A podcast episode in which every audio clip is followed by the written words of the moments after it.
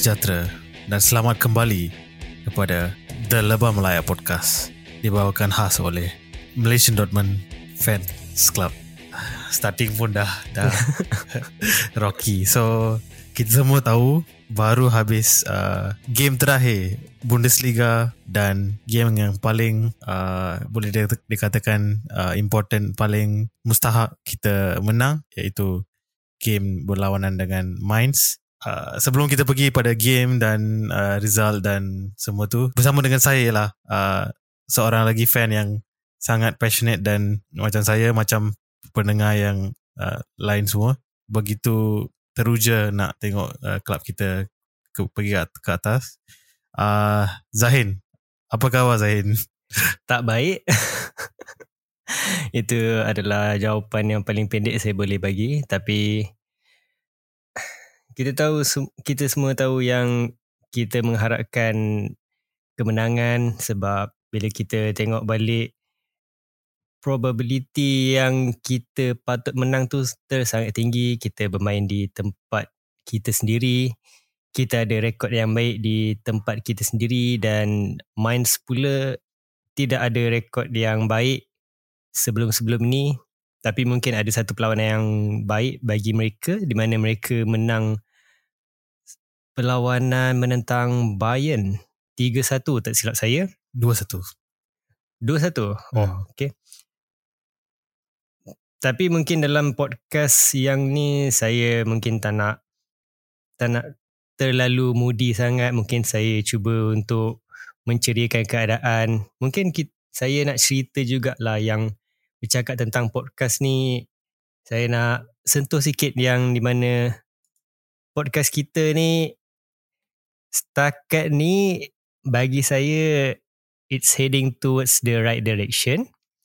I think we have a very good listeners around the world. Oh, around the world yes. tu itu yang saya agak terkejut tu saya ingatkan bila kita guna bahasa yang agak limited yang agak mungkin kurang untuk dapat pendengar di luar negara tapi bila saya tengok balik insights atau data-data di mana hari yang lepas dia kumpul semua data dia kumpul semua pendengar daripada eh, dia kumpul data-data daripada seluruh negara. Bila saya cek balik sekarang ni sekarang ni eh saya tengok uh, pendengar daripada Malaysia seperti biasa kita tahu banyak. Tapi sekarang ni berada di tempat kedua. Hmm. yang terkejut sekarang ni berada di tempat satu adalah negara United States atau Amerika Syarikat.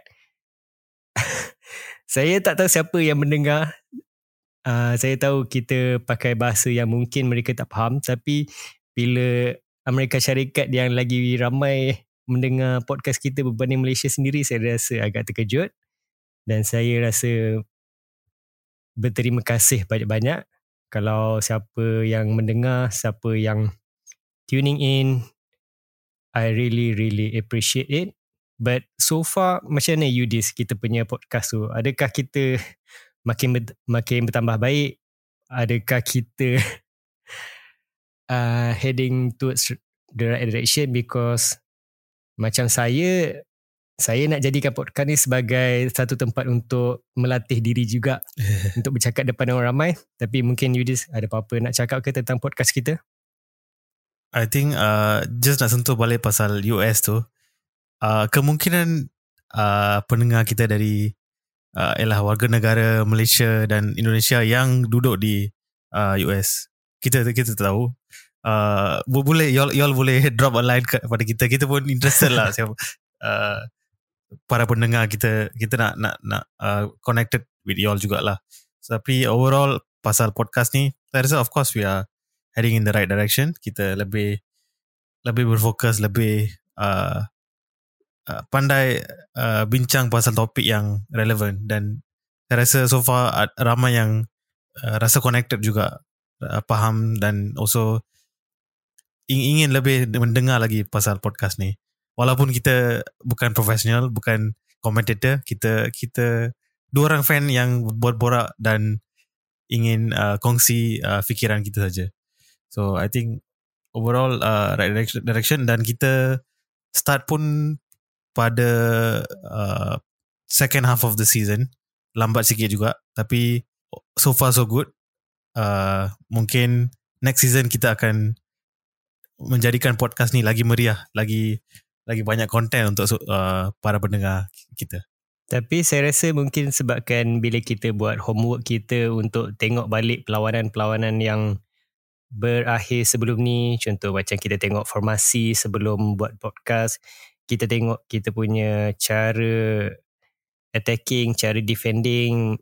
Sedikit sebanyak memang membantu kita berdua kot untuk untuk memahami lagi macam mana kita punya pemain membuat corak permainan.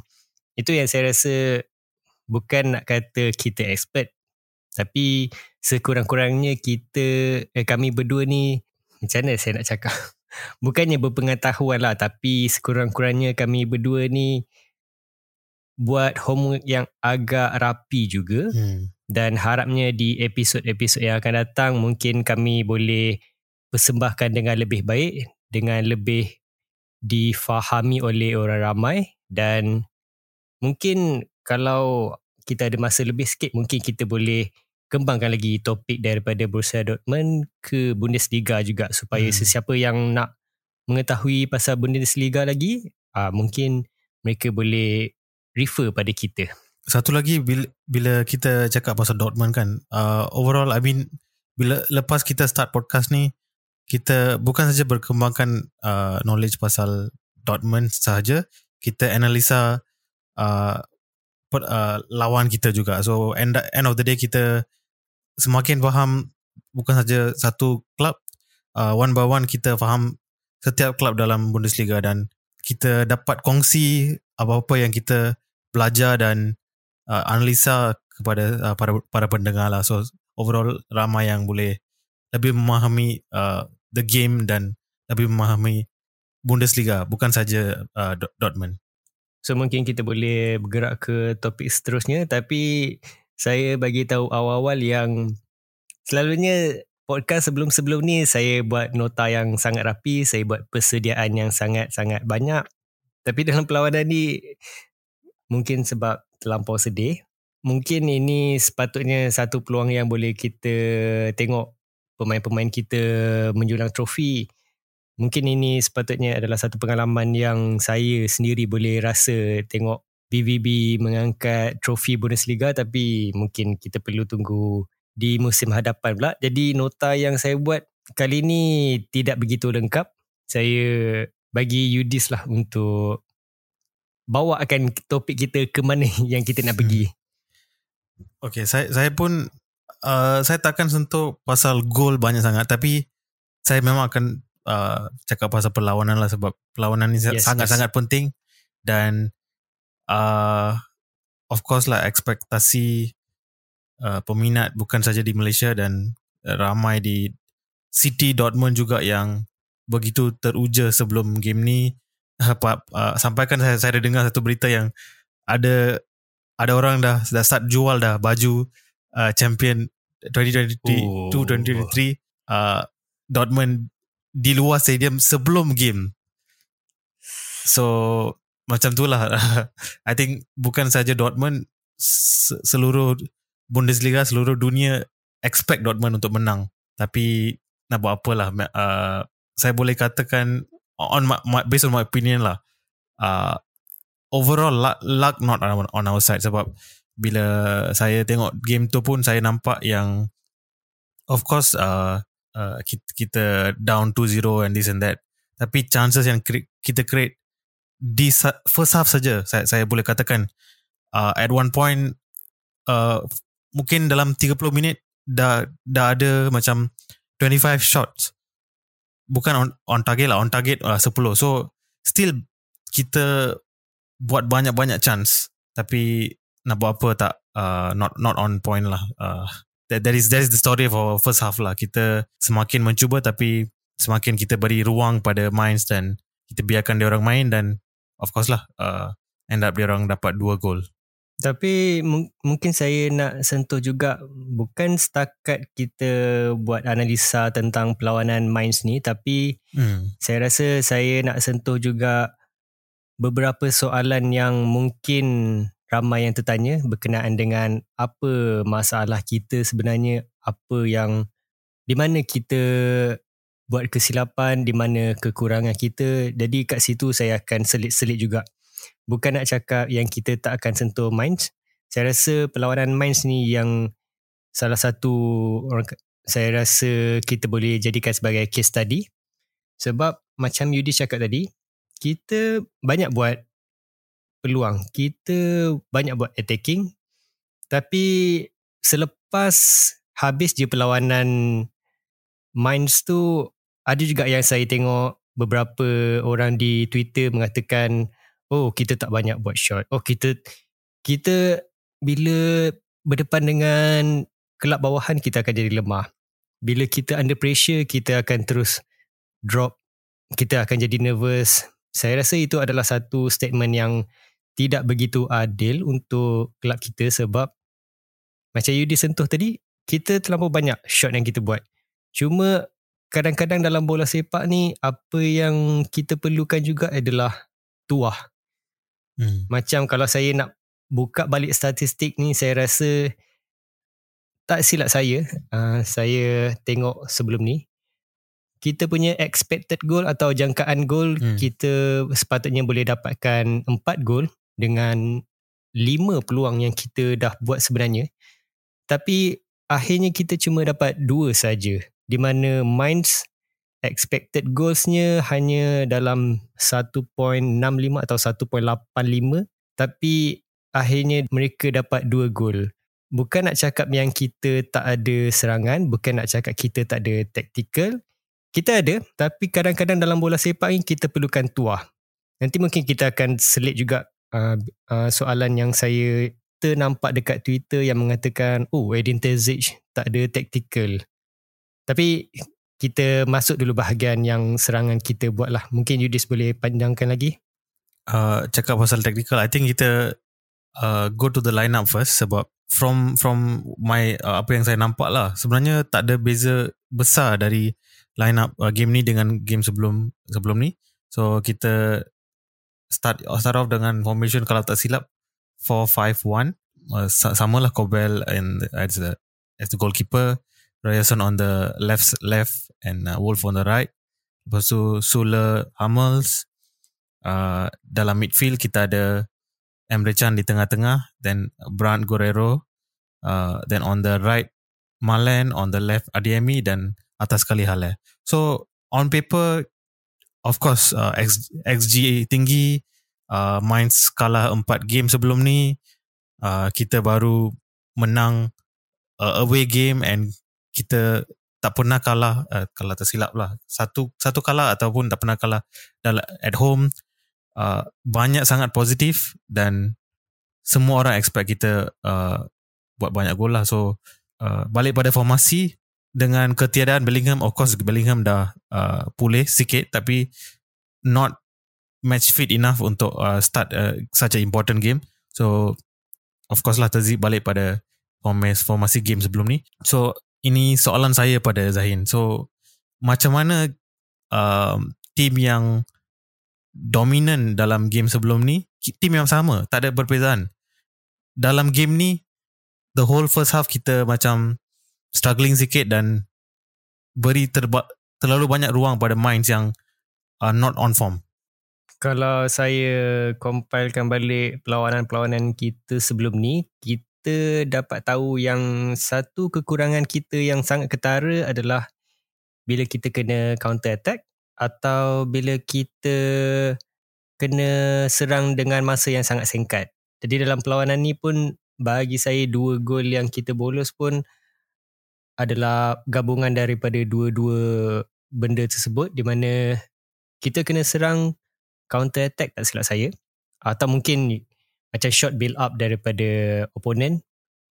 Tapi dalam perlawanan ni juga kita punya pemain-pemain kita sepatutnya kalau tengok on paper betul macam Yudi cakap kita ada strong strong line up sebab kita pakai line up yang sama je sebelum-sebelum ni mungkin ada beberapa perubahan pun sekadar Nico Schlotterbeck tidak dimasukkan dan mungkin Bellingham sama seperti perlawanan sebelum ni tak dapat dimainkan disebabkan kecederaan. Tapi kalau Bellingham tak di tak dimainkan pun kita tetap ada rekod yang sangat baik sebelum ni kita menang 3-0 menentang Gladbach kan. Itu yang Hmm. uh, itu yang patutnya boleh menang. Tapi dalam perlawanan ni macam awal saya cakap tadi, saya cakap uh, saya nak sokong Tezic uh, yang orang cakap dia tak ada taktik. Tapi yang perlawanan ni saya nak cakap yang dia punya taktik ni sebenarnya ada tapi tidak begitu berkesan sebab Dortmund tidak membuat macam mana saya nak cakap Dortmund tidak tarik minds untuk ke atas sikit untuk membuat ruang Hmm. kalau kita ada ruang yang banyak macam menentang Gladbach hari tu senang-senang senang-senang je kita punya dua pemain ada Yami dengan Malen boleh tembus dari kiri kanan masuk ke tengah. Tapi tak dalam perlawanan ni. Bila kita menentang dengan perlawanan yang sangat-sangat defense macam Bokum sebelum ni kita terus tak ada idea. Kita terus uh, kehilangan idea kita terus terus hilang rentak dan terus tak berapa kreatif untuk distribute bola daripada defender kita ke ke atas. Itu yang saya rasa Tezic perlu cepat-cepat cari pemain yang sangat kreatif untuk gantikan Bellingham uh, di musim akan datang nanti. Uh, sebenarnya satu perbetulan uh, game menentang Gladbach hari tu 5-2. So uh, of course tapi goal difference 3-3 juga lah. So untuk untuk saya um, sebenarnya saya ada sentuh benda ni lah. Uh, un- untuk on my personal opinion lah. Tactically uh, cara dia set up team ni tak ada salah sebab kan kita baru menang away game. So as a team no problem tapi uh, problem kita macam saya petik sebelum ni uh, is uh, squad depth. So disebabkan tak ada Bellingham dia uh, terpaksa guna tak, taktik yang ni. Dia tak ada option yang lain.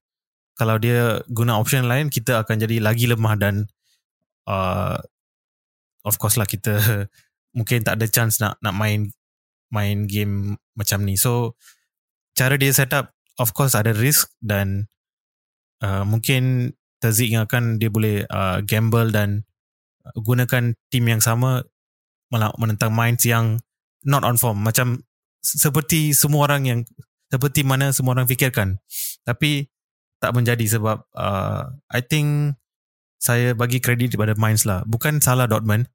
Ini adalah kelebihan Mainz dalam game sebegini yang dia dapat uh, dalam game ni saya nampak so so strong dalam defensif dan uh, dia guna beberapa pemain saja dia dapat uh, buat satu counter. Tak tahu cara, cara dia orang main. So uh, chemistry dalam team tu uh, different level lah saya, saya boleh katakan tak ada tak ada satu dua star tapi the whole team work as a unit uh, sama macam saya tak ingat uh, game dengan Bayern tapi saya nampak yang uh, the scoreline uh, tell, tell the story lah dua dua satu menentang Bayern sebelum ni uh, saya ada tengok uh, scoreline yang Mainz menentang Bayern Munich uh, sebenarnya 3-1 3-1 ya? Okay. Ah, okay, yeah. tak teruskan. So, even bukan saja menentang Bayern, uh, Mainz actually a very interesting team. Dia dia kalah de- dan draw dengan banyak-banyak team, tapi dia menang dengan tim-tim besar ataupun draw dengan tim besar. Dia kalahkan uh, Leipzig, dia kalahkan Bayern, dia kalahkan Leverkusen, draw dengan Dortmund. So, uh, dia satu team yang interesting lah. Mungkin sama macam Dortmund juga kot. Ya. Yeah. Cuma dia terbalik je. Kita boleh menang kita boleh menang dengan selesa tapi kalah dengan pasukan yang berada di tangga ke bawah. Bila kita tengok perlawanan ni pun sebelum perlawanan ni kita boleh jangkakan kita akan menang macam saya cakap awal-awal tadi. The the probability stack with us macam tu ke nak cakap. Tapi tapi maksudnya kebarangkalian kita nak menang tu tersangat tinggi. Kita ada formasi yang sama seperti sebelum ni tapi kita tak dapat nak menang. Itu yang kadang-kadang ni bola sepak ni it is what it is. Kalau kita nak nak nak macam mana eh kita nak ubah takdir pun memang tak boleh. Kalau kita takkan menang perlawanan tu kita takkan menang. Kita takkan dapat juara yang lagi menyak hmm, bukan menyakitkan hati lah. Yang lagi menyedihkan kita adalah kita punya mata dengan Bayern Munich sebenarnya sama. Kita ada 71 mata. Tapi yang membezakan kita dua adalah perbezaan gol di mana Bayern macam kita tahu lagi banyak berbanding kita. Tapi ada seorang yang di Twitter bagi poin yang agak agak membuka mata juga tapi yalah kita perlawanan dah habis dah pun tak boleh nak buat apa. Tapi bagi dia dia kata sepatutnya dalam bola sepak ni bila mata sama apa yang membagi advantage sepatutnya adalah kelebihan kemenangan. Macam kita ada lebih satu kemenangan menentang Bayern. Kalau kita ikutkan statistik yang tu pula, sepatutnya kita boleh menang uh, Bundesliga ni. Tapi kita tak boleh buat apalah. Kita terpaksa ikut peraturan yang goals different membuatkan kita kalah di akhir-akhir perlawanan. Mungkin kita boleh masuk ke topik seterusnya kot. Yudis, apa pula kita nak berbincang ni? Saya rasa macam kesian pula untuk pendengar sebab kita kita dua tersangat-sangat depressed lah orang kata. Senang senang cakap kita dua depressed. Sebab yelah tak saya nak cakap pun tak tahu apa. Jadi saya minta maaf awal-awal kepada pendengar kalau podcast eh, atau episod kali ni tidak begitu baik. Tapi kami cuba yang terbaik lah untuk pendengar-pendengar kita. Um, I think saya nak sentuh satu lagi overall, pasal overall jugalah. I think beberapa faktor, uh, saya bukan nak bagi excuse pada Dortmund, tapi situasi tu macam ni lah. Uh, sebab dalam dalam game, uh, saya boleh katakan yang, of course, uh, dalam era uh, era macam ni yang uh, news comes very fast. Uh, so mungkin benda-benda macam tu effect uh, game kita. Uh, okay, of course kita dah down 2-0 dan uh, slowly uh, lepas uh, second half uh, melalui taktik ke uh, motivasi ke Tazik yang kita dapatkan satu uh, dapatkan balik satu gol. So masa perlawanan tu kita dengar satu berita yang game lagi satu tu ada uh, ada perkembangan yang bagus yang uh, Bayern tengah draw dengan Mainz. Uh, tinggal lagi kalau tak silap 20 minit. Uh, so kita, kita rasa macam oh mungkin dia orang draw kita kita pun kalah atau draw tak kisah. Uh, asal asalkan kita boleh menang. So mungkin benda tu effect uh, mentality uh, terutamanya mentality squad yang saya dengar uh, dalam game uh, dia orang start to slow down the game sebab diingatkan kita just boleh uh, hold the position dan kita mungkin dapat satu draw ke apa ke kita akan menang melalui uh, result macam ni. Tapi tak jadi pula. Uh, so benda macam ni then also things like um, the atmosphere is totally different sebab uh, the normal home game uh, biasalah kita excited and uh, so huge uh, crowd supporting Dortmund uh, player akan uh, jadi beremosi sedikit. Tapi dalam situasi ni mungkin emosi dia terlalu tinggi dan dia nervous sikit. Apa apa pendapat Zahin pula? Saya rasa itu adalah statement yang sangat tepat sekali. Kita kembali ke petak pertama di mana mentality adalah salah satu topik yang kita akan bincang sampai bila-bila. Kita tak ada mentaliti yang sangat kukuh. Kalau kita cakap perlawanan sebelum-sebelum ni mungkin kita akan puji Borussia Dortmund dah makin improve di bahagian mentaliti.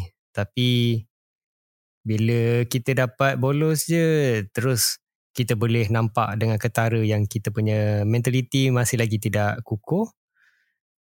dalam perlawanan ni pun bila dapat gol pertama Fuh, agak sedih sebenarnya. Bila kita dapat bonus pertama pun memang boleh nampak yang mentality dah down. Tapi kita tak perlu kita tak boleh terlepas juga yang sebenarnya Dortmund masih lagi mencari peluang. Itu yang salah satu benda yang kita tak boleh uh, lupakan. Tapi nak buat macam ni memang kita tak ada tak ada luck, tak ada rezeki.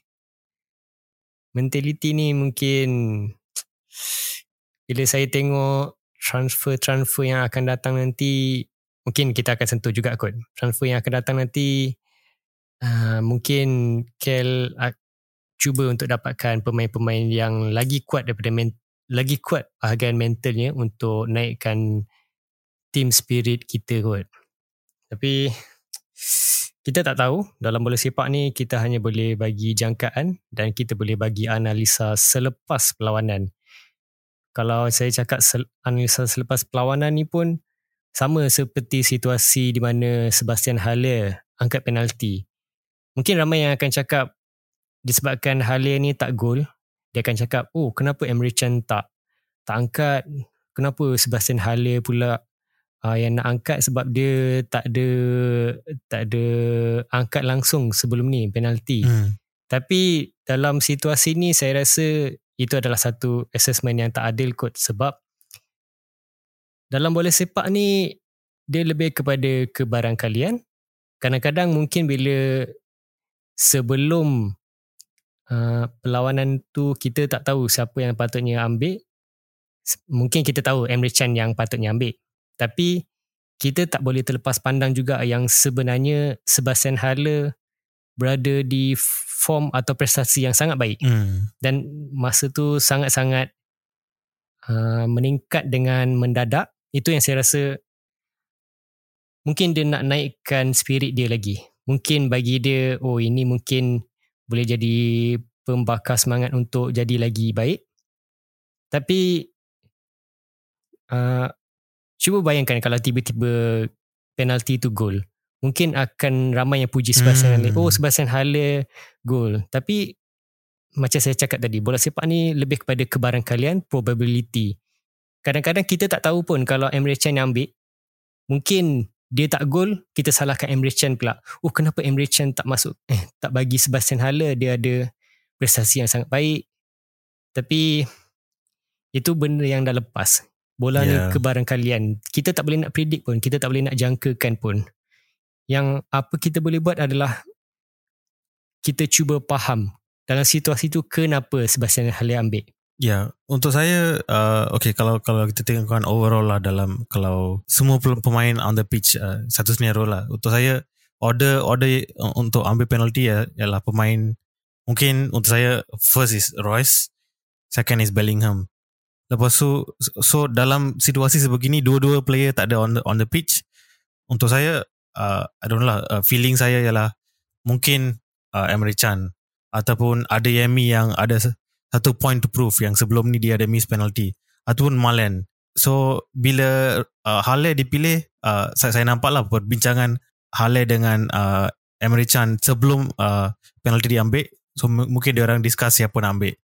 So bila dibagi pada Halek sebelum gol tu di uh, sebelum penalti tu diambil untuk saya saya tak ada uh, bantahan pun sebab saya ingatkan oh Halek is is our main target man dia boleh score goal so macam Zain cakap lah so lepas penalti tu dia tak dia miss penalti tu of course semua akan cakap uh, kenapa lah bagi Halek patut Emre Can ambil. Tapi sebelum tu uh, confirm semua orang semua orang akan fikir oh Halal. Okay lah dia boleh. Dia on on form dia boleh score. So macam tu lah bola lepas dah jadi baru kita boleh cakap banyak benda. Tapi sebelum kita tak tahu lah. So itu pasal penalti. Mungkin saya nak cakap pasal kebarang kalian pula tu saya nak sentuh juga perlawanan sebelum ni di mana kita menentang Augsburg. Hmm. kalau perlawanan Augsburg tu kita teng- kita boleh nampak yang pada separuh masa pertama kita kita tak ada gol tapi kita buat peluang yang banyak. Cuma bayangkan dalam perlawanan tu kita hanya dapat seri je. Orang akan cakap, oh Terzic tak ada tactical. Oh kita punya mentality tak begitu baik. Kita tak tak cuba dapatkan peluang. Tapi gol pertama yang Sebastian Haller tak silapkan dapat gol pertama. Itu pun seawal 76 minit. Dan nasib baik kita dapat kemenangan. Tapi saya agak yakin bila kita tak dapat tak dapat sebarang gol dan berakhir dengan seri, orang akan cuba bercakap kita tak ada spirit yang sangat baik. Tapi disebabkan kita menang 3 gol, orang akan puji, oh pemain kita sebenarnya tak pernah berputus asa untuk dapatkan gol. Uh, sampai 90 minit tetap dapatkan gol. Tapi dalam perlawanan ni, siapa yang tengok perlawanan menentang Mainz ni, saya boleh cakap dari awal minit pertama sampai 90 minit sebenarnya kita buat juga serangan. Kita buat juga cari peluang untuk gol. Tapi memang tak ada rezeki. Royce pun dah cuba yang terbaik. Royce pun dah cuba untuk tandukkan bola. uh, untuk dapatkan gol yang tanduk daripada tak silap saya ada Yami ke atau Mokoko yang bagi hantaran tapi depan gol juga tak, tak dapat untuk golkan. Lepas tu Mats Hummels pun ada buat tandukan yang hampir-hampir masuk tapi tak masuk juga. Banyak sebenarnya peluang. Tapi orang tetap akan salahkan Terzic juga sebab tak ada tactical. Kalau nak cakap pasal tactical ni mungkin saya boleh samakan Terzic ni macam Ancelotti kot. Hmm. Sebab uh, kalau kita fikir pasal Pep Guardiola, orang tahu oh mastermind, tactical genius. Tapi Ancelotti pula dia tak ada. Tak tak ada seorang pun yang cakap, oh tactical genius, mastermind tak. Tapi apa yang Ancelotti buat adalah gunakan pemain-pemain yang dia ada hmm. secara efisien. Hmm. Dia tak begitu tak begitu fikir sangat pasal tactical. Dia tak ada filosofi yang tinggi pasal tactical. Dia hanya tengok pemain-pemain dia dan gunakan secara efisien. Itu yang saya rasa Terzic akan jadi macam tu. Dia tak fikir sangat pasal tactical. Dia cuma tahu pemain-pemain kita, siapa yang ada, okey. Pakai yang pakai yang tu. Mungkin dalam perlawanan ni sepatutnya kalau Bellingham tak dimainkan, hmm. sepatutnya Mo Dahoud diturunkan. Itu yang saya rasa kita boleh bincang juga kot.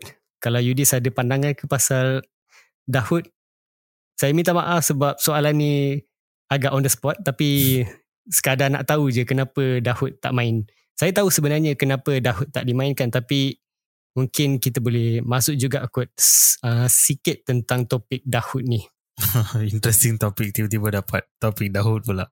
Uh, untuk saya I think kalau kalau tanya my own opinion, personal opinion, saya memang suka Dahoud and saya memang tahu dia boleh perform on certain bukan setiap game dia akan perform tapi certain uh, posisi you bagi dia, certain situation you bagi dia, dia boleh perform. Dia very interesting player dalam uh, midfield. So kalau kita nak creativity macam kita nak uh, pemain midfield lain untuk attack, Dahoud uh, is a good uh, player to to macam jadi anchor lah saya saya boleh katakan. So kenapa dia tak main dimainkan? I think uh, mungkin opinion Terzik lain kot sebab dia jarang mainkan Dahoud dalam season ni. Macam banyak-banyak coach juga sebelum ni. Kalau tak silap, uh, dalam semua ramai-ramai coach sebelum ni, hanya Tuchel yang betul-betul banyak mainkan Dahoud.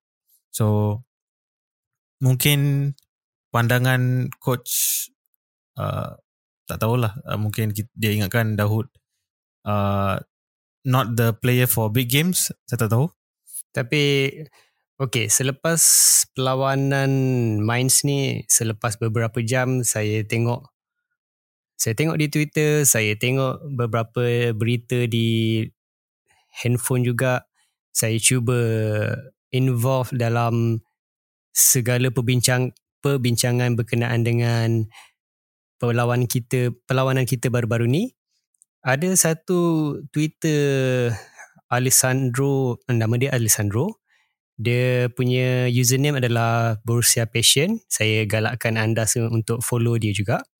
Dia ada buat satu Twitter space yang dia berbincang segalanya tentang perlawanan akhir kita dan ada seorang yang bertanya tentang kenapa Dahoud tak mainkan dan di situ juga Alessandro tu jawab yang sebenarnya kalau ikutkan sebelum-sebelum ni di mana Terzic pada awal musim bukan musim ni yang musim sebelum ni yang sebelum uh, Marco Rose ambil alih tak silap yang dia bagi tahu adalah disebabkan isu perselisih perselisihan faham juga sebenarnya. Hmm. So saya mungkin faham kenapa ada isu yang dia tak diturunkan disebabkan perselisihan faham tapi sebenarnya itu dah lama dah. Itu dua tahun yang lepas patutnya boleh resolve the issue uh, put put ego aside dan dalam situasi ni kalau kita tak ada Bellingham patutnya boleh masukkan Dahoud sebab bagi saya profil mereka dua lebih kurang je. Tapi mungkin kalau bab physicality tu of course kita boleh nampak Bellingham lebih baik.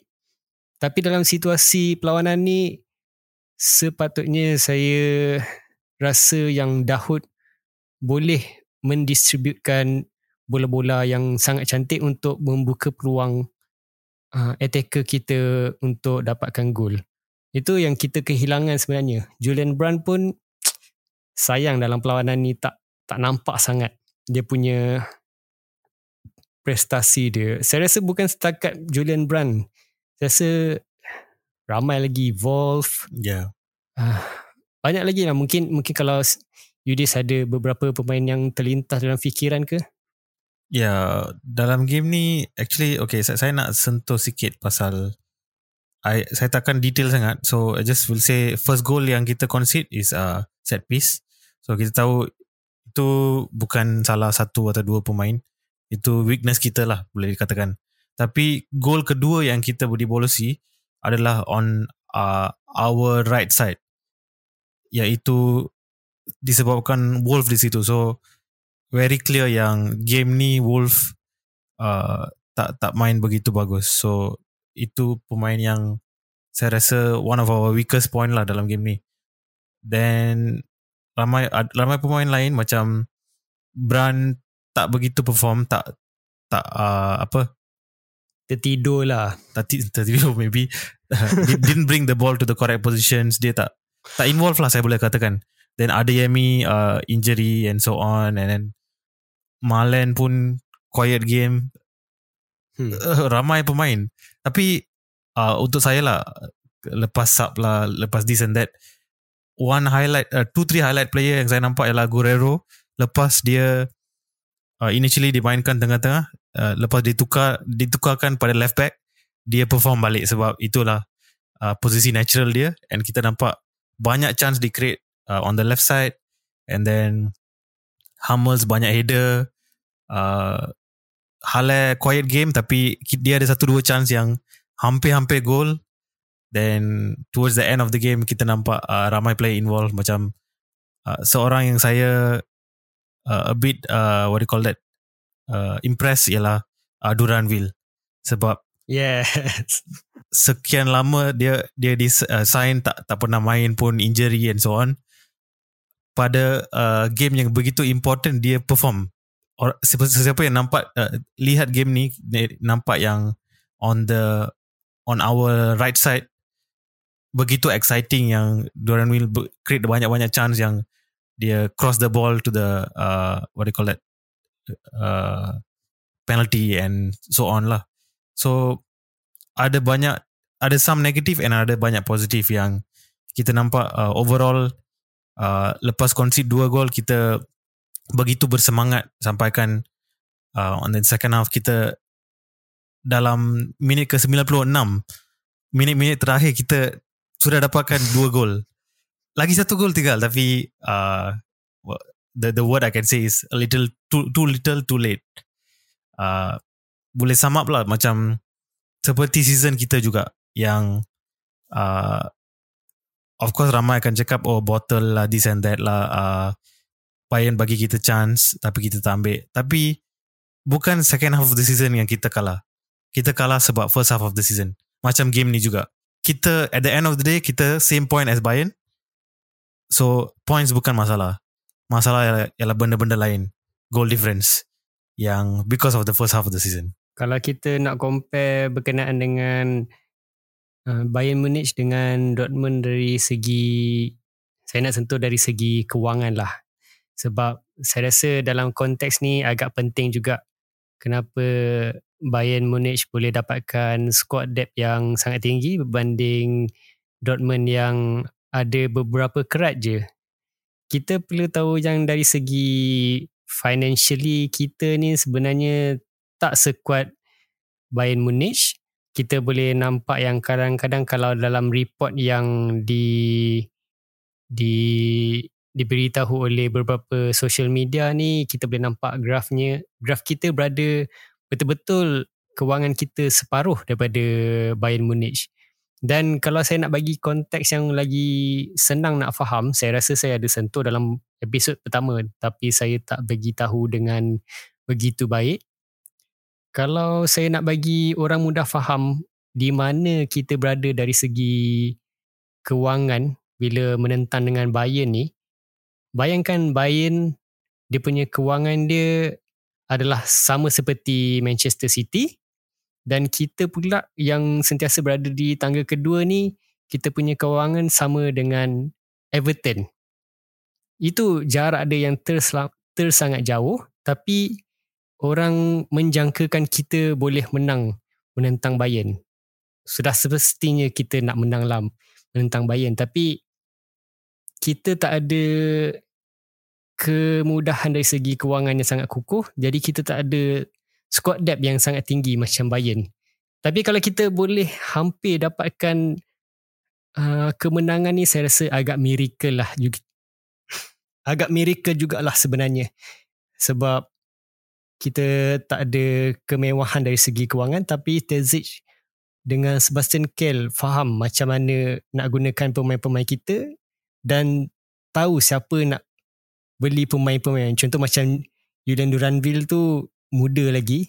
Saya rasa itu daripada akademi ke atau uh, beli? Saya rasa daripada akademi eh.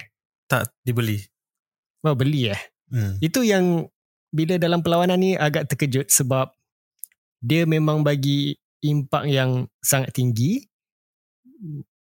Boleh ke kalau saya nak uh, samakan dia macam Sancho juga? Ke lain sikit? um, dia ada banyak quality macam Sancho. Yes, dia dia similar tapi saya rasa dia kemungkinan lah ini awal awal-awal kita cakap tapi ha, dia kemungkinan lebih talented dari, dari Sancho. Seriously oh. saya cakap. So kiranya dalam situasi yang uh, perlawanan sangat besar ni, bayangkan pemain sangat muda boleh bagi impak yang sangat tinggi kepada squad kita yang dah lebih senior, yang lebih profesional. Itu sebenarnya bayangkan kita ni yang tak ada pengalaman yang sangat tinggi di bahagian squad profesional lagi-lagi uh, first eleven dan menentang uh, kelab yang bagi expectation tinggi kat kita untuk dapatkan kemenangan tapi dia tetap boleh deliver dia boleh te- tetap tak nampak yang dia nervous dan cuba untuk dapatkan peluang lagi. Hantaran-hantaran yang dia buat pun sebenarnya agak banyak dan cubaan untuk dia membuat dribbling pun sebenarnya banyak yang dia uh, dapat tembus pemain-pemain minds. Itu yang saya rasa saya nak tengok dia develop lebih pantas lagi. Tapi itulah yang saya cakap konteks yang berkenaan dengan financial tu. Sebab saya takut kalau dia dah perform nanti tiba-tiba dia dijualkan pula. Itu yang oh saya tak tahu future kita macam mana nanti. Tapi saya rasa bila kita kalah tu kan yang saya nampak gambar-gambar Marco Reus menangis tu uh, sangat sedih. Dan sepatutnya pemain-pemain kita semua jadikan itu adalah sebagai motivasi nak tak nak season depan kena juga dapatkan kemenangan tak ada tak ada alasan langsung dah. Ini dah terlampau lama kita semua tunggu.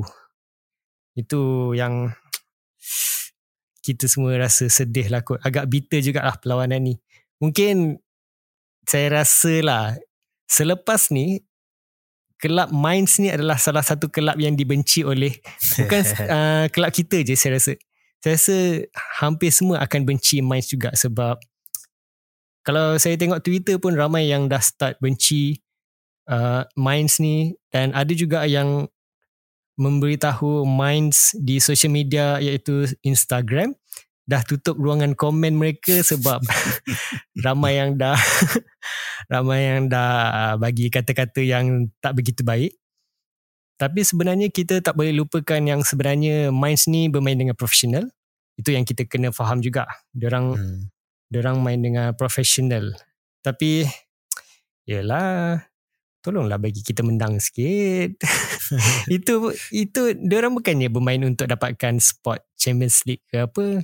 Dan orang uh, main sini bukannya berada di tangga ke bawah. Itu yang mungkin agak sedih sikit lah. Tapi kita tak sepatutnya rely on other teams. Kita tak sepatutnya bergantung hmm. pada pasukan lain untuk kita dapatkan kemenangan. Itu pun termasuk dalam topik mentality jugalah. Ya, yeah, so kita betul lah kita tak patut uh, harapkan Mainz sebab Mainz dia dia nak menang no matter what eh, biasalah any any football team dia nak menang dan kita tidak patut harapkan Cologne sebab ialah uh, Bayern anytime dia boleh come back and uh, kita nampak lah yang dia come back. Just nak satu bagi satu uh, statistik lah pasal Duran Will tadi tu. Hmm. uh, dalam game ni uh, dia main 33 minit uh, 100% successful passes 100% successful dribbling uh, two chances created one recovery. So 30 minit dia dia dah beri impact. So uh, uh, a lot of positive lah. Saya saya saya dah start excited. Se- sebelum dia main saya saya ingatkan ah player ni terlalu hype banyak lah. Dia datang dari uh, satu Belgian league uh, Belgian team Anderlecht. So ingatkan oh hype hype sajalah. Tapi not bad. Da- dari injury dia boleh main macam ni. So ah itu kita, yang lagi terkejut tu daripada injury biasanya pemain-pemain akan ambil masa sikit untuk dapatkan form dia balik tapi ini terus masukkan dalam perlawanan yang agak besar tapi tetap boleh deliver, tetap boleh bagi hmm. yang terbaik untuk perlawanan ni. Umur dia berapa eh? Umur dia tak silap 16 tahun atau 17 tahun.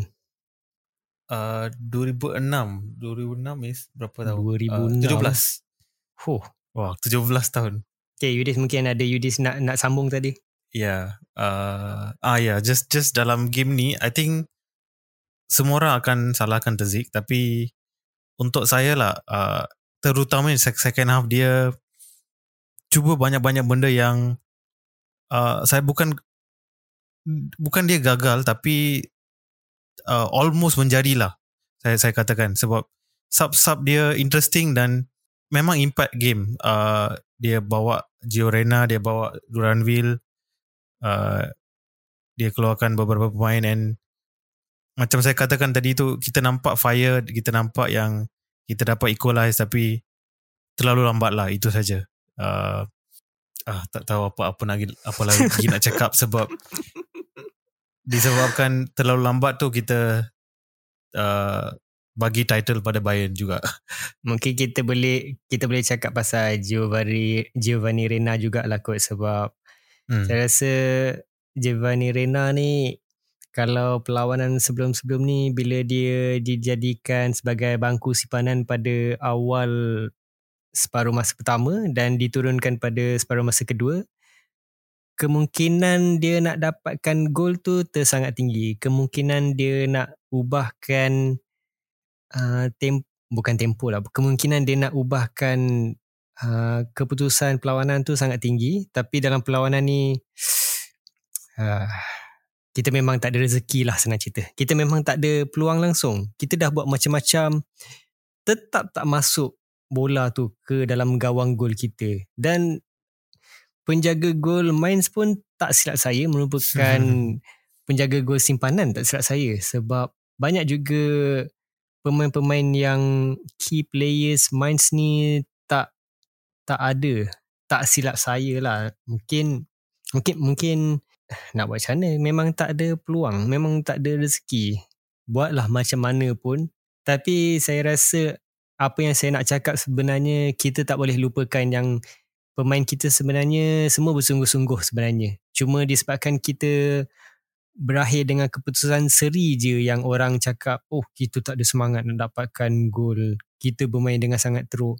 Borussia Dortmund sangat selesa berada di tempat kedua. Oh itu sedih juga bila orang cakap macam tu. Siapa je yang nak compete dalam level profesional yang sangat-sangat tinggi, sangat-sangat berprestige dan hanya sekadar selesa nak dapatkan tempat kedua. Tak adanya, tak ada sesiapa pun yang dah berusaha sungguh-sungguh daripada dia bermula main sebagai profesional sekadar nak dapatkan nombor dua je. Itu saya rasa itu semua tak patut lah saya rasa. Dan satu important point yang sebelum World Cup kita berada di tangga ke-6. So ramai yang expect kita takkan masuk dalam Champions League juga. So to come back so strong dan pada game terakhir kita sebelum game tu kita di tangga teratas. So kita patut bagi sedikit uh, kredit. kredit lah pada Tazik and also the whole team yang ada fire sampai sampai terakhir ni. Walaupun kita kalah tapi nampak saya saya rasa lah yang this is a this is the beginning uh, dengan cara KL, KL uh, buat transfer dia sejak dia jadi sporting director and then semua pemain yang dibeli ada beri impact selain Oschan yang mungkin next season dia akan beri impact kita tak tahu. Then uh, Duranville masuk uh, next. Kita cakap pasal transfer kejap lagi. Uh, boleh boleh. So ya yeah, banyak banyak positif yang mungkin kita boleh build uh, mungkin 20, 2013 will be our year. Uh, sebab kita tak ada kalau tak, tak, tak silap satu atau dua kalah saja dalam tahun ni. So mungkin kita bawa form ni pada next season. So imagine next season kita go on another winning run. Tak mustahil kita pergi ke top of the league uh, very soon. So ada banyak positif lah walaupun sekarang rasa sakit tapi saya, saya nampak macam next season will be another wonderful season dengan Hummels renew contract one more year, Royce renew contract one more year, uh, I feel like it's going to be a fairy tale uh, season next season. So uh, kita a lot of a lot of things to look forward to lah. Okay, yang berkenaan dengan topik Yudis nak cakap uh, tentang transfer tadi, mungkin Yudis boleh lead dulu yang topik ni.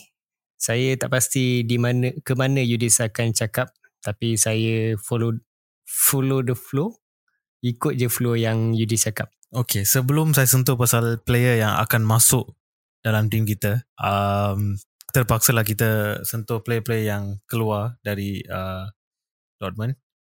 So, kita tetap kena masuk topik yang sedih lah eh.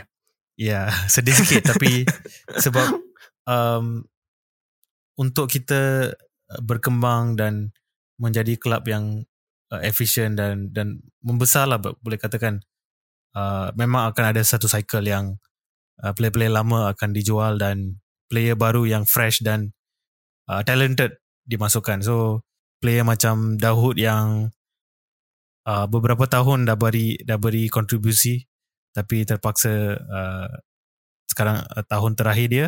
So mungkin di, kita dengar dia akan pergi ke Berlin then uh, lagi player macam Paslak eh uh, Dahoud pergi ke Berlin Hertha Berlin Eh sorry Berlin pula. Uh, Brighton eh? Brighton sebab sebab okay, warna okay. dia sama biru putih. So Brighton sorry bukan Berlin. Uh, so then kita ada uh, Paslak yang pergi ke uh, tim biru juga. Dia pun banyak contribute dalam tim kita. Dan untuk uh, saya saya uh, walaupun kita terlepas title dalam game terakhir yang tu bukan begitu sedih compared to play yang kita akan uh, miss iaitu Guerrero.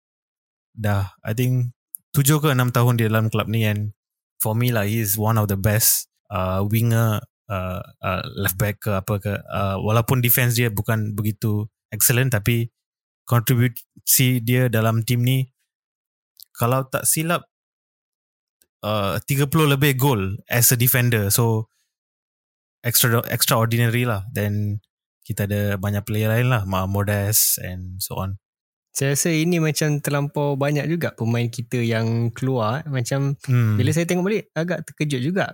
Dahud, uh, Guerrero, uh, Paslak dengan Modest. uh, Modest. Tapi saya tak dapat nak jangkakan siapa yang uh, Sebastian Kiel akan masukkan nanti. Tapi saya rasa saya yakin Sebastian Kiel akan dapatkan pemain-pemain yang boleh bagi impak yang lagi tinggi juga. Saya tak nafikan yang setakat ni walaupun dia berada di walaupun hanya satu tahun setakat ni berada di di Dortmund sebagai technical director ke sporting director? Sporting. Sporting Ah, director. Ah, eh, Sporting. ah, sporting. ah okay, ah, sporting director.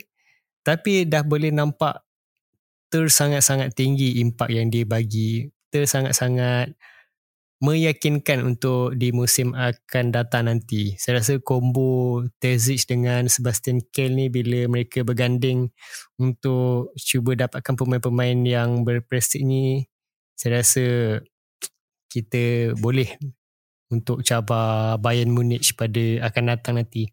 Saya tahu cycle ni setiap tahun sama je. Oh kita tak dapat uh, musim tahun ni okey. Tahun depan kita dapatkan. Next year will be our year. Hmm. Tapi sebagai peminat yang betul-betul setia, apa yang kita boleh buat adalah cuba untuk jadi positif walaupun kita tak dapat tak dapat title kali ni kita cuba untuk jadi positif kita cuba yang cuba bagi uh, support yang tetap sama di sepanjang musim seperti sebelum-sebelum ni pun kita bagi kita bagi support lah senang cerita Uh, satu pemain yang kita lupa nak mention ialah Bellingham akan keluar juga. Oh. macam mana kita boleh lupa pasal dia eh?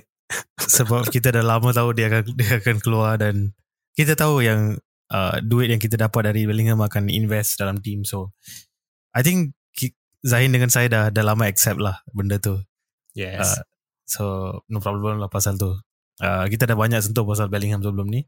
Then uh, pemain-pemain lain yang kita tak tahu dia orang akan keluar ke tak uh, kita ada uh, siapa eh uh, Munier oh Munier okay okay Munier uh, then uh, Hazard sebenarnya still still on contract tapi dia uh, on loan sekarang so tak tahu dia akan balik ke tak and then seorang lagi player yang kita sudah jarak sudah tak tak mention banyak tak Oh, oh saya rasa Ah. saya rasa saya tahu siapa ni. Adakah dia bermula daripada huruf S? ah yes yes Oh. should, should be him lah Okay, okay. okay. Yeah so pemain macam ni kita tak tahu apa akan jadi dengan player-player tu. So we see how it goes lah. So itu adalah pemain yang akan keluar. Pada pemain yang akan masuk pula ialah so far kita nampak uh, replacement Belly, uh, Bellingham pula. Replacement Guerrero iaitu Bunsen Boy ini sudah dikonfirm dia akan masuk on a free, tra- free transfer. So will be an exciting season hopefully kita akan dapat banyak-banyak player yang lain, yang boleh replace uh, Bellingham and Dahoud and so on lah. Kita kita perlukan squad depth and hopefully kita trust Kel so no problem. Kita and anything else Zain nak cakap pasal transfer ni? Saya rasa kalau bab transfer ni saya rasa Yudis dah sentuh dengan dengan lengkap tadi. Ben Sebaini pun dah masuk dan saya yakin Sebastian Kehl dengan Terzic akan bekerjasama untuk cari lagi pemain-pemain yang boleh uh, tingkatkan lagi berkenaan dengan squad depth kita. Kita saya rasa so, salah satu soalan yang orang akan tanya adalah bahagian mana yang kita perlu kuatkan dan jawapan untuk saya mungkin di bahagian creative midfield lah untuk transitionkan daripada bila kita dapat bila kita di bahagian defender dan transitionkan orang tengah tu untuk membuat distribution bola ke bahagian atas pula. Itu yang pendapat saya. Creative midfield ni Sebastian Kehl perlu cuba untuk prioritikan dia punya dia punya carian tu. Carian pemain untuk kuatkan di bahagian tengah. Mungkin ni soalan saya akan tanya Yudis juga kot. Bahagian mana yang kita boleh kuatkan supaya kita boleh jadi yakin bertanding di musim hadapan pula. Untuk saya sebenarnya saya saya ada satu list sebab uh, bu, bukan bukan nak salahkan tim kita. Uh, of course saya saya cakap pasal squad depth but uh, bukan saja faktor yang kita kena replace Bellingham kita kena replace uh, div some midfielder but also things like like Hummels uh, tinggal satu tahun lagi Royce tinggal satu tahun lagi. So mm-hmm. kita memang perlukan at least satu centre back uh, as a replacement and also as a backup so that kita boleh kembangkan talent dia dan ada banyak uh, backup untuk defense itu untuk defense dan untuk uh, midfield kita perlukan uh, maybe attacking midfield macam role uh, Bellingham juga. And also yang yang kreatif uh, and also saya, saya rasa perlukan seorang defensive midfield yang boleh bagi competition pada uh, Oschan dan boleh main uh, posisi macam dahulu juga. So satu defender, dua uh, midfielder and then attack um, attack tak perlu kot lah. Attack attack so far is no problem. Uh, maybe maybe one more right back lah sebab saya nampak macam Wolf still uh, not struggling. Not yeah, he's still struggling. Dia bagus going forward tapi defensively still not the best. Kita terpaksa rely on Ryerson. Uh, tak tahu mungkin mungkin lepas Bunsen Baini datang Ryerson on the right and then Bunsen Baini on the left. Kita kena tengok lah uh, tapi as a as a backup sebab kita akan main dalam tiga tiga competition lagi sekali. Uh, Pokal Champions League and uh, Bundesliga. So kita perlukan squad depth so at least so nampak macam at least two defenders at least two midfielders yep saya rasa kalau uh, kalau dah dah lengkap topik yang kita dah cakap ni mungkin kita boleh move on ke topik seterusnya. Boleh. Dan saya rasa mungkin saya nak habiskan episod ni dengan uh, berita yang baik lah kot. Kalau Yudis ada apa-apa yang nak cakap ke berkenaan dengan berita baik, saya tak nak jadikan episod ni agak sedih sebab saya tahu semua semua memang sangat sedih. Mungkin kalau Yudis ada idea ke. Tapi saya rasa mungkin saya nak sentuh lah sikit berkenaan dengan um, perlawanan Mainz ni. Bukan, bukan perlawanan Mainz lah tapi mungkin Yudis boleh ceritakan apa persediaan Yudis yang masa sebelum nak tengok perlawanan akhir kita ni. Saya tahu Yudis ada cakap yang Yudis ada keluar menonton perlawanan BVB dengan Mainz ni dengan beberapa ahli kita dan juga hmm. dua uh, penon uh, dua orang Jerman. Uh, itu yang saya rasa saya nak habiskan nota dengan yang nota baik lah. Mungkin Yudis boleh ceritakan yang uh, pengalaman uh, lepak atau menonton sekali dengan orang Jerman tu. Yeah, so first of all kita memang uh, nak plan uh, buat satu gathering untuk tengok berapa ramai lah. So uh, nak cari tempat tu susah sikit and ramai yang tak dapat join uh, macam Zahin macam ramai lah fan uh, uh, member Malaysian Dortmund fan club so akhirnya saya saya dengan seorang uh, rakan kita yang dia dia panggil uh, suami dia dengan kawan-kawan dia orang yang bukan fan Bundesliga. Dia orang ramai fan EPL yang dia kata nak nak nak join juga nak meriahkan keadaan uh, apa game game ni. So kita kita say okay so kita uh, go on the plan lah. Tapi dia before kalau tersilap. Atau ataupun on the day uh, yang kita dapat message dalam Instagram kita yang uh, seorang fan uh, Dortmund dari Germany dari Berlin sebenarnya bukan dari Dortmund tapi uh, dia kat Malaysia sekarang dan dia nak join kita tengok uh, boleh tak dia join. So we just uh, Zahin Zahin just check up uh, sure just join us. Then uh, it was an interesting experience yang dia bawa uh, kawan dia juga yang bukan fan mana-mana club tapi lepas join kita dia dia boleh dikatakan jadi fan Dortmund jugalah. And and uh, it was interesting sebab uh, dia orang dua orang tu baru ham, habis uh, sekolah menengah uh, high school lah basically.